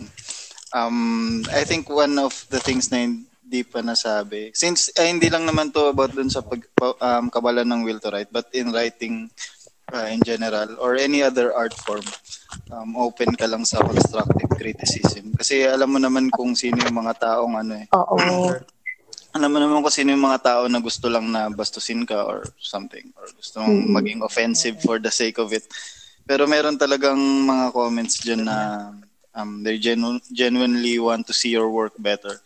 So it's not uh, it's not an attack on you. Don't don't take it as that. Pero, pero bakit parang kadalasan or karamihan ng mga nakakatanggap ng ganyan things that comments or yung mga mm, views nila is parang subjective din and parang Well, ako- opinion mo yan eh ganon Well, ako personally, ano eh, pag dati, nung nakakatanggap ako, parang inaano ko siya. Flow ko rin yun eh. Parang sabi ko personal ko Mhm. naman kung ano, uh, work. Tapos, syempre, hindi ako ganun ka-open noon sa mga ganyan. Mm. Kasi kala mo, napakagaling mo na eh. Parang ganun. Sure. Tumaan tayo lahat. Oo.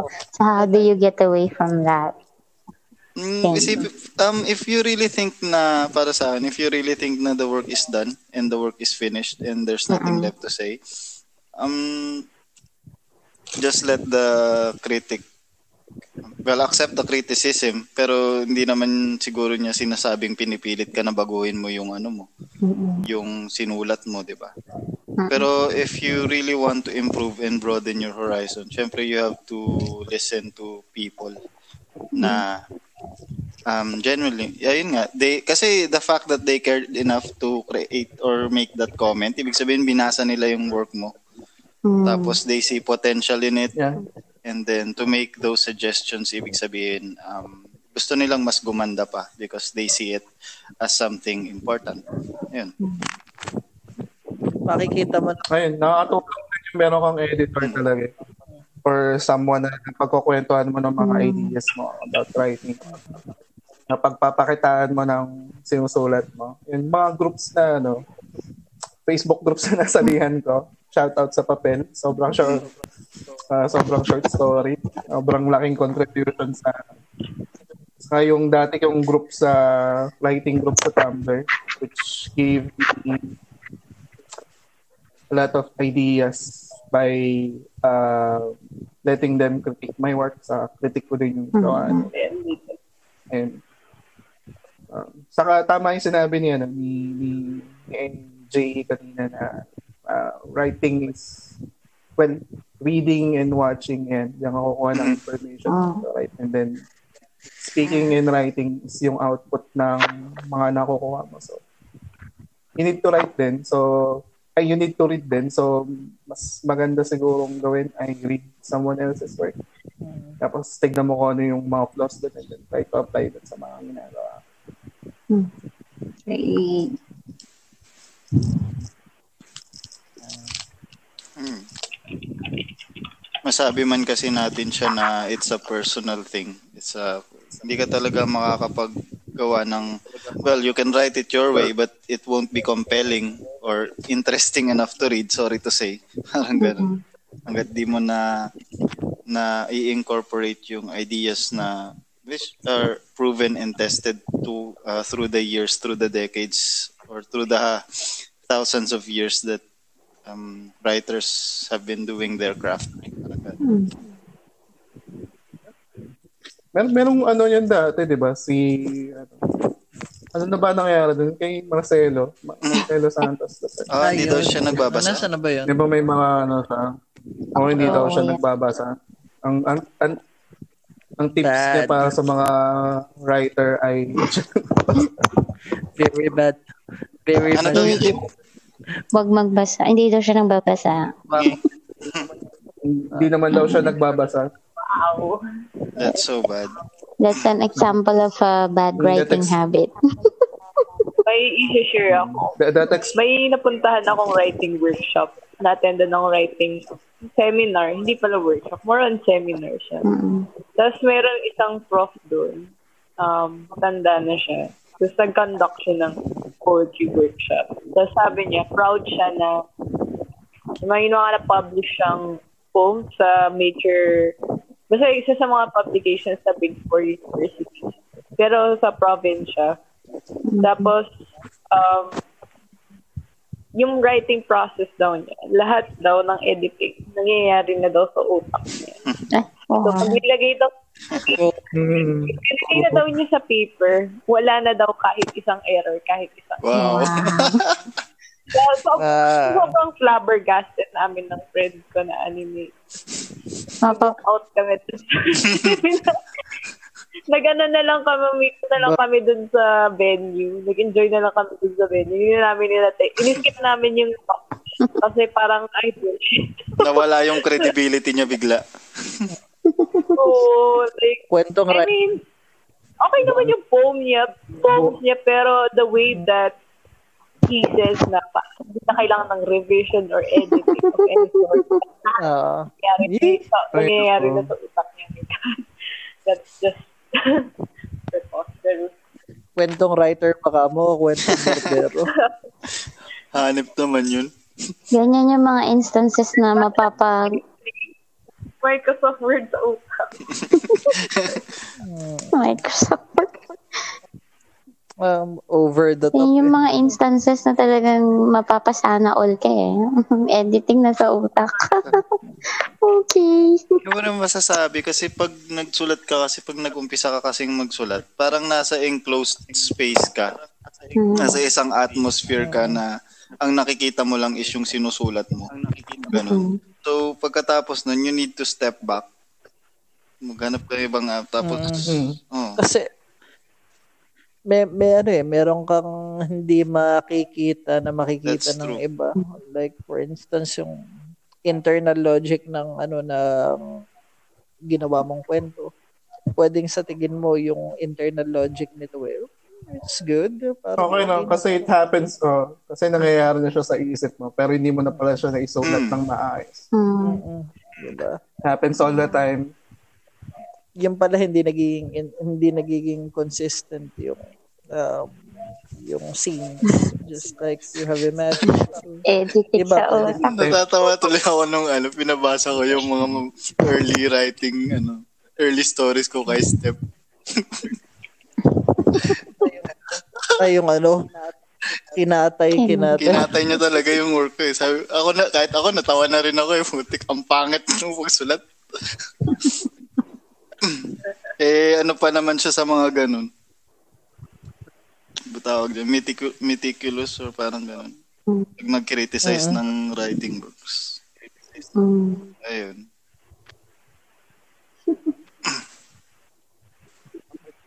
Papayoko ka na lang. Yan din eh, nag-revisit din ako ng mga lumawa. Sobrang cringy. Cringe. Grabe. Oo. Tapos, tapos back that time, Yeah, galing, yung galing. pa. Feeling mo, Parang ano ganda. Yeah.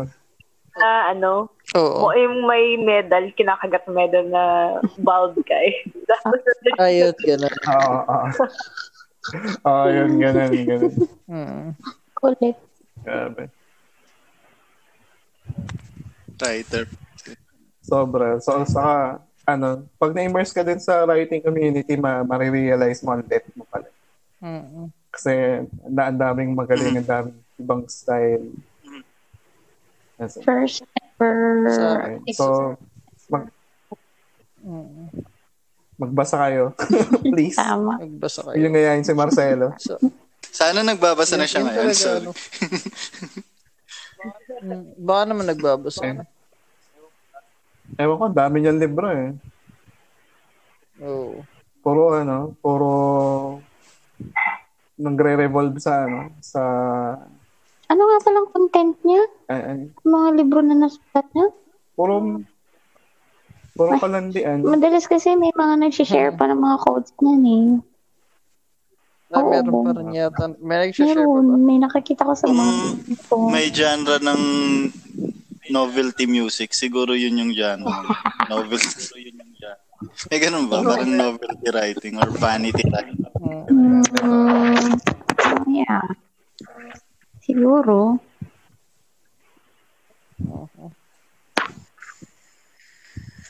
Si ano, JL, si Natrupi Hours, ano ba ika-categorize? Sorry. Ano na? Si ano, yung Facebook page na Natrupi Hour. Saan mo siya ika-categorize? Sa novelty din? Hindi. Naging ano na siya ngayon eh. Iba na siya eh. Iba na siya. Na-enjoy ko pa dati Meron, yung... meron, meron naman siyang post na may cost naman siyang pinupush eh. Mm-mm. Pero ano, iba yung iba yung approach niya. Parang ganun. Ah.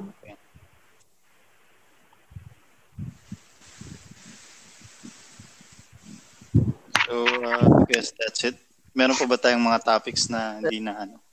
Ano, um, less than 100 days na lang 2021 na. My God. Tapos tapos makakabasa ka sa newsfeed mo na mga se- may senator na nagpo-push wag ituloy yung voting sa 2022.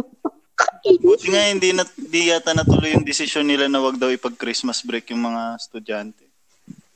Hindi na ba?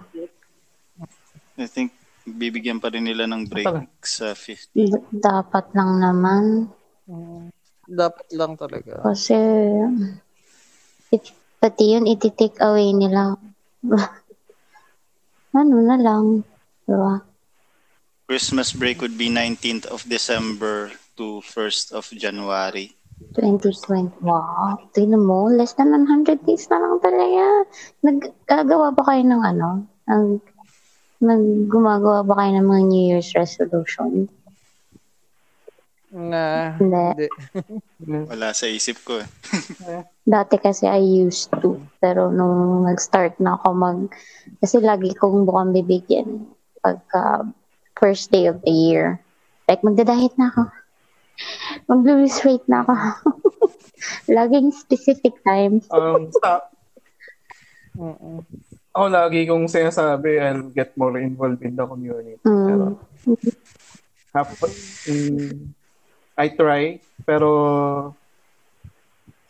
makita mo yung community mo, ano, ganito.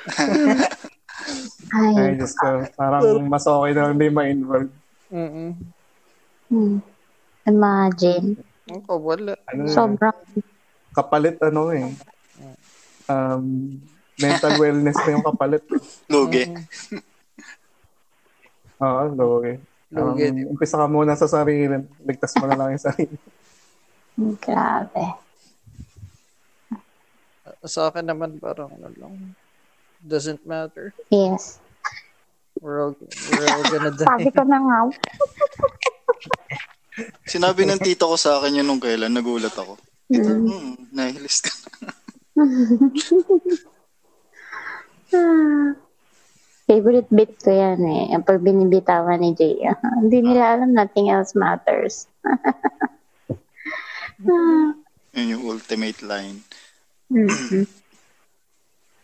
Pero gaano ka ka-power hungry para i-push mo na wag ituloy yung voting sa 2022. Kainis. Grabe. Yung mga ganon. Mapapahay ka na lang talaga sa newsfeed ko eh. Kaya madalas, I wanna get away from my phone, from social media. Know.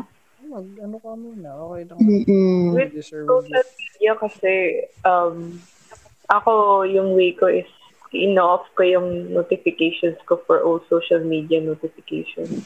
Mm-mm. So, parang, Ayun.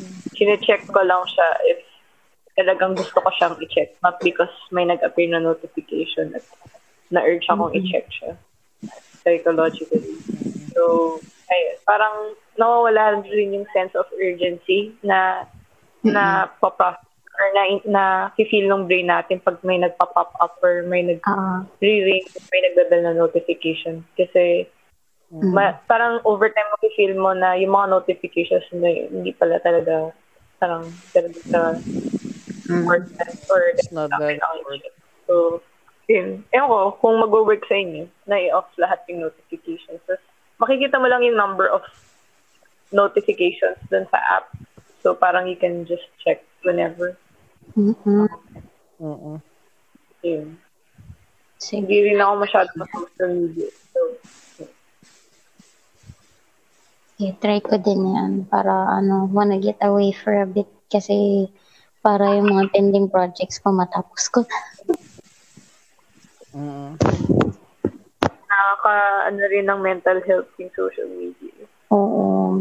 Sobra. Grabe. Yun nga yung sa nabanggit kong Netflix special earlier, hindi yata, wala pa yata si Jai nun. Um, nabanggit din na associated yung teen suicide sa US mostly sa social media, paggamit ng social media. So, ano siya, contributes a lot to the, ano, kasi teens isolate themselves. Tapos, uh, they're on their phone constantly. You know. Mm-mm. Tapos, kagaya nung ano, uh, Snapchat daw, ano, may psychologist na nagsabi na it's um, parang nagaano ng body dysmorphia sa mga babaeng teenagers, yung mga filters sa Snapchat. Na, Oh, yun certain pala. way. Mm-mm. Body dysmorphia is what?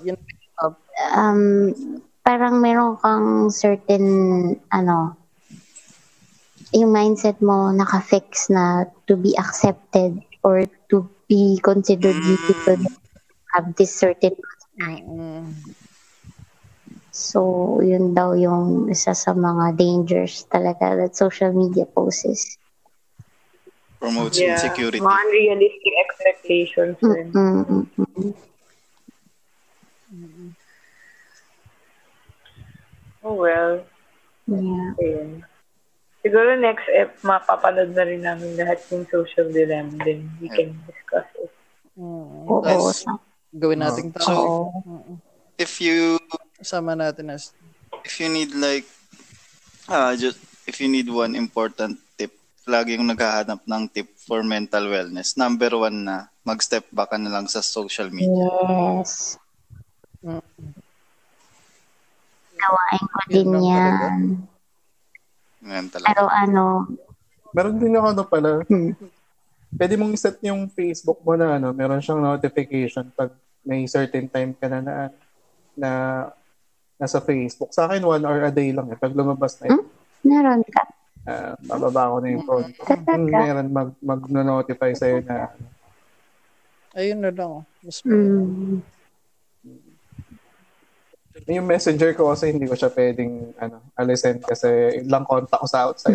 Kahit ako kasi, ano, pag, pag halimbawa, I wanna step back for a few days, lagi ako nagme-message siya, ano, oh, huwag niyo kong hanapin na Lilo lang, ganun. Kasi nag-aalala sila sa akin.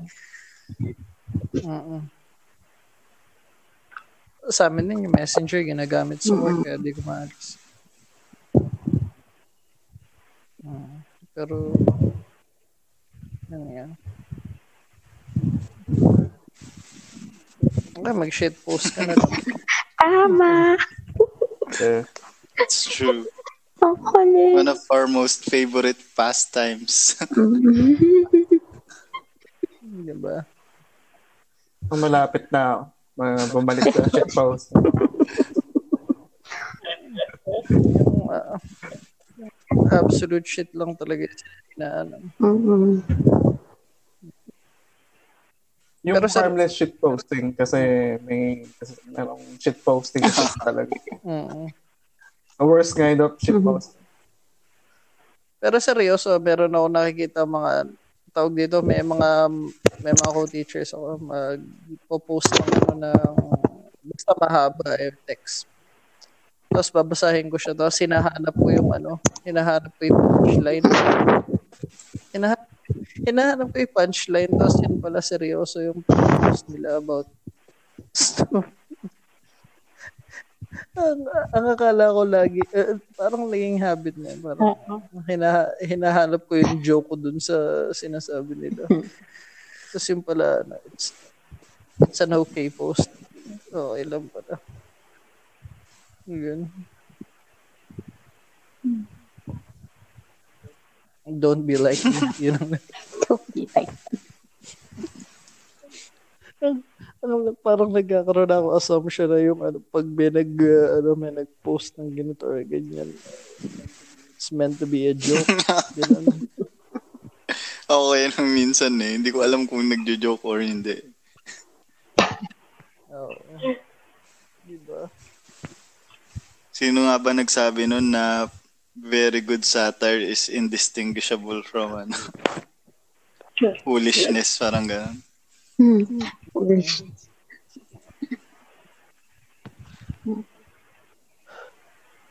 I guess that's it for episode 5. Should we wrap? Oo. Oh, nga pala, Ah, no? sige, sige. Sumasobra na tayo. Sobra ba tayo? Hala. Oh, we're Hindi still good. Mga average lang. Okay. Ah. Thank you guys for listening. Si, ano po yung guest namin? Si Maria ulit. Thank So, you for having me. ah. sobrang honored ako makausap kayo.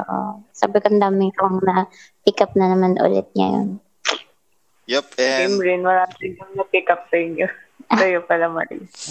we'll be hoping na this won't be the last time. Kasi, we're planning to, ano rin naman, like sila James, yun.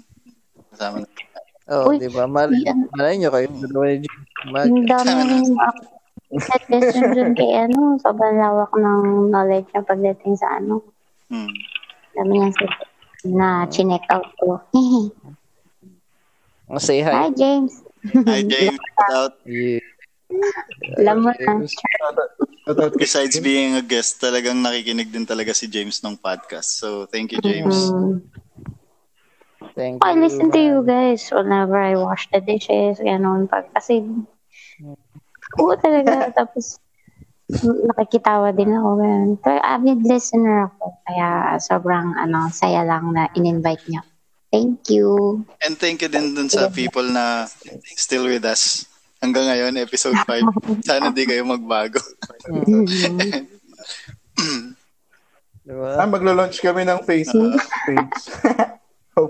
Dapat Yep. stay tuned lang sila kasi more more bits are coming. More interesting things are gonna be talked about. Kaya huwag kayong bibitaw. Diba? Yan. That's true. So, Yeah. tapos naman sila uwi. Ay, wow. My goodness.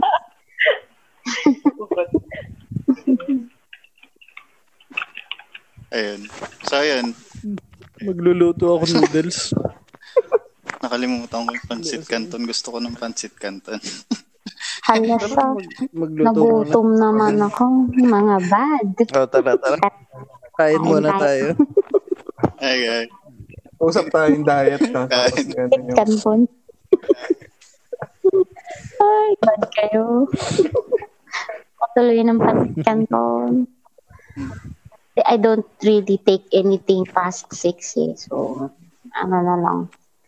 Either uh, sa intermittent fasting kasi, pwede ka naman mag-take ng liquid, pero limited to green tea tsaka water lang. Yun lang. Mm. So, yun lang. Parang less than 50 calories lang dapat. Mm-mm, Parang ganun, 50 or 20 calories. Para hindi ma-break yung Oo. Depende naman yan sa ano, nakakalculate din naman kasi ang ano eh. Basta parang merong app calculator na um, depende sa gusto mong ma-lose. Depende sa weight mo, height, daming factors, ganyan. Nakakalculate. Tapos sila yung magsasuggest sa'yo kung ilan lang dapat yung calorie intake mo for that day, per day. Yun. Anong app gamit mo? Ako, gamit kong app for fasting is zero eh, na app. Yung main app. Um, ano, dati nag, ano ko yung lose it, na, basta yun lang nakalagay lose it, ka, calorie, ka, intake na parang na kinakalculate niya. Pero ano na siya, kinabisado ko na lang yung food portions. Ganun na lang. So parang, pinamiliarize ko na lang yung sarili ko sa ano amount ng food na dapat lang i-intake. Dati anong nag nag nag ano pa ako, nagka-calorie deficit pa ako. Ngayon kasi I got away from that na, na ease out na, na found a way para ma-ease out from that calorie deficit. Parang I take I take everything in moderation na lang. Parang kanina nag-chocolate ako.